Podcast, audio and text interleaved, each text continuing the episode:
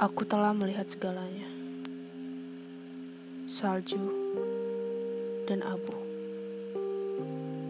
Roda kereta dan kuda. Orang-orang yang bergegas menembus dingin yang menggumpal. Lalu ambang membentang ruang.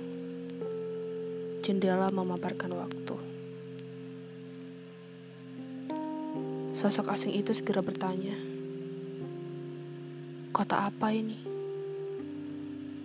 Ke mana kita harus pergi? Tapi kita belum boleh tahu. Angin yang menggerus hanya mengharuskan orang-orang menutup pintu dan berjalan terus. Lurus. Diamlah Tuan. Di panggung ini, kita tak harus memerankan apa-apa tak harus merasakan apa-apa, hanya bergerak, bergerak. Mari bersenang-senang, seru suara dari ujung itu. Sebuah pesta telah datang. Berjalanlah Tuan.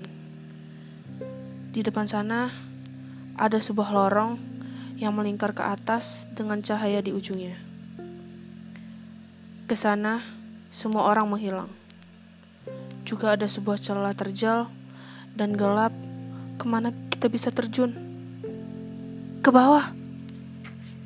Ke bawah. Hingga tak ada apa-apa lagi. Tinggal roda raksasa yang memutarkan nasib dengan bunyi yang memekakkan telinga. Temanku, apakah kau tahu jalannya? Diamlah Tuan, kita belum boleh tahu.